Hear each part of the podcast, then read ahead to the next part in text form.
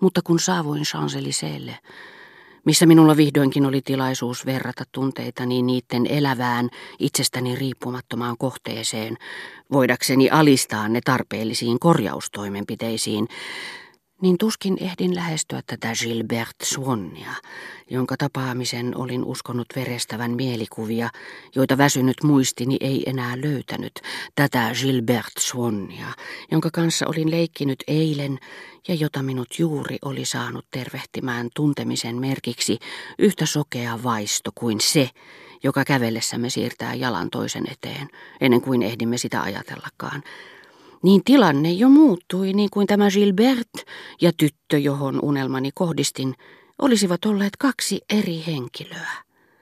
Jos esimerkiksi eilisestä saakka Hellin muistissani tuli silmiä, jotka hehkuivat täyteläisten ja kiiltävien poskien yllä, Gilberten kasvot tarjosivat nyt itsepintaisesti nähtäväkseni yksityiskohtaa, jota nimenomaan en ollut tullut ajatelleeksi, nimittäin nenän jyrkkää suipentumaa joka liittyen välittömästi toisiin kasvonpiirteisiin kävi yhtä tärkeäksi kuin ne ominaisuudet, jotka luonnontieteen piirissä määrittelevät eri lajit, ja luokitteli hänet siinä paikassa terävänokkaisiin kuuluvaksi tytöksi. Valmistauduin jo käyttämään hyväkseni tätä toivottua hetkeä, ryhtyäkseni korjailemaan Gilberten kuvaa, jonka olin miettinyt valmiiksi ennen tuloani, mutta jota en enää tavoittanut muististani, jotta voisin niinä pitkinä tunteina, jotka vietin yksin, olla varma siitä, että muistin juuri hänet, että rakkauteni juuri häntä kohtaan oli se tunne, jota laajensin vähitellen aivan kuin tekeillä olevaa käsityötä, kun hän heittikin minulle pallon, ja niin kuin idealistinen filosofi, jonka tomumaja mukautuu ulkomaailmaan, vaikka hänen järkensä kieltääkin sen olemassaolon, se sama minä, joka oli saanut minut tervehtimään häntä ennen kuin olin hänet tunnistanut, sai minut kiireen kaupalla sieppaamaan pallon, jonka hän oli minulle viskannut, aivan kuin hän olisi ollut toveri, jonka kanssa olin tullut leikkimään, eikä sisarsielu, jota olin tullut tapaamaan.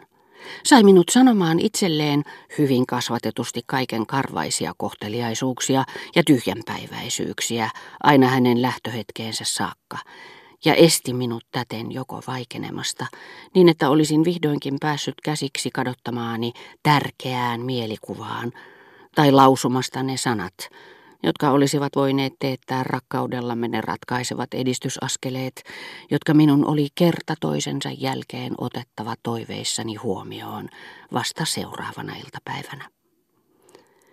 Joitakin harvoja se silti tuli tehneeksi – Kerran kun olimme Gilberten kanssa kävelleet makeiskauppiaan kojulle saakka, nainen oli meille erityisen ystävällinen, sillä Swan, joka kärsi perinnöllisestä ihottumasta ja kovasta vatsasta, kuten profeetat, ostatti häneltä piparkakkunsa, joita söi suuret määrät terveydellisistä syistä. Gilbert osoitti nauraen sormellaan kahta pikkupoikaa, jotka muistuttivat lastenkirjojen pientä maalaria ja pientä luonnontutkijaa. Toinen heistä torjui punaisen tikkukaramellin, koska piti enemmän sinipunaisista. Toinen taas kieltäytyi kyyneleet silmissä syömästä luumua, jonka lastenhoitaja aikoi ostaa hänelle ja sanoi lopulta intohimoisella äänellä, tahdon tuon toisen, jossa on mato. Ostin 20 santtimia maksavaa värillistä kuulaa. Tarkastelin ihaillen kahta erilliseen maljakkoon vangittua marmorikuulaa, jotka olivat mielestäni erittäin arvokkaita kumpikin, koska ne olivat hymyileviä ja vaaleaverisiä kuin nuoret tytöt, ja maksoivat 50 santtimia kappale.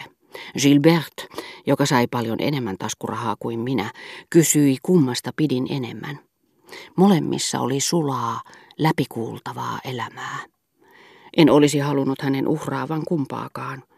Olisin suonut hänen ostavan ja vapauttavan ne molemmat. Lopulta näytin hänelle kuulaa, joka oli hänen silmiensä värinen. Gilbert otti kuulan, hyväili sitä, välkytteli sen kultaista sädettä, maksoi vaaditut lunnaat, mutta luovutti minulle heti aarteensa ja sanoi, siinä on, pitäkää se muistona minulta. Kerran taas olin kysynyt aina yhtä halukkaana saada kuulla La Bermaa jossakin klassisessa kappaleessa. Oliko hänellä mahdollisesti kotonaan kirja, jossa Berkot puhuu Racinista, sillä sitä ei ollut enää kirjakaupoissa. Hän oli pyytänyt minua ottamaan selville sen tarkan nimen, ja vielä samana iltana olin lähettänyt hänelle lyhyen sähkösanoman, jonka kuoreen olin kirjoittanut tuon kaikkiin vihkoihin hartaasti tuhrimani Gilbert Swannin nimen.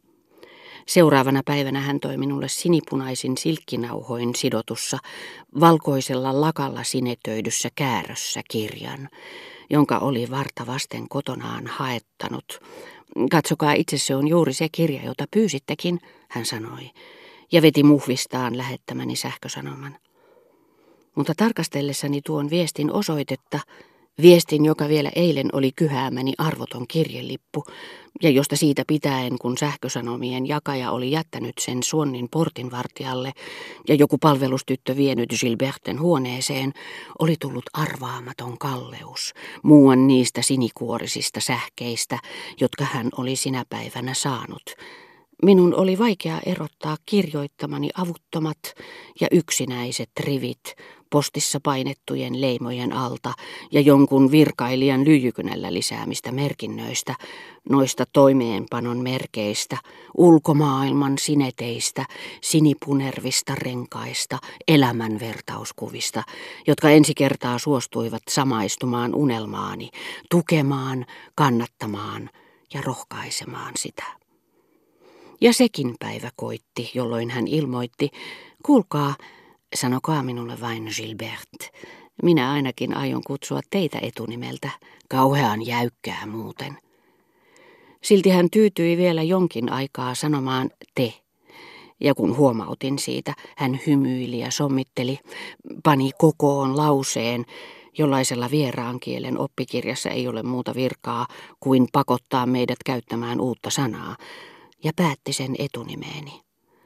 Kun muistelin myöhemmin sen hetkisiä vaikutelmiani, sain eritellyksi tunteen, että hän oli pitänyt minua itseäni hetken aikaa suussaan, alasti, vailla kaikkia niitä yhteiskunnallisia muodollisuuksia, jotka kohdistuivat myös hänen muihin tovereihinsa, tai kun hän lausui sukunimeni, vanhempiini, ja joista hänen huulensa, hänen yrittäessään ääntää selvästi, vähän niin kuin isänsäkin ne sanat, joita hän halusi korostaa, näyttivät vapauttavan ja riisuvan minut kuin kuorestaan hedelmän, josta voi syödä vain sisuksen. Kun taas hänen katseensa omaksui uuden tuttavuusasteen, saman kuin sanansakin, kohdistumalla sekin minuun välittömämmin, ja ilmaisi myöskin olevansa siitä tietoinen, hyvillään ja suorastaan kiitollinen, kutsumalla hymyn saattajakseen. Mutta itse tapahtumishetkellä en pystynytkään arvostamaan näitä uusia mielihyvän aiheita. Niitä ei antanut tyttö, jota rakastin, sille minälle, joka rakasti, vaan toinen tyttö, jonka kanssa leikin sille toiselle minälle, jolla ei ollut muistikuvaa oikeasta Gilbertestä, eikä ehdotonta sydäntä, joka yksin olisi osannut arvostaa onnea, jota se yksin oli kaivannutkin.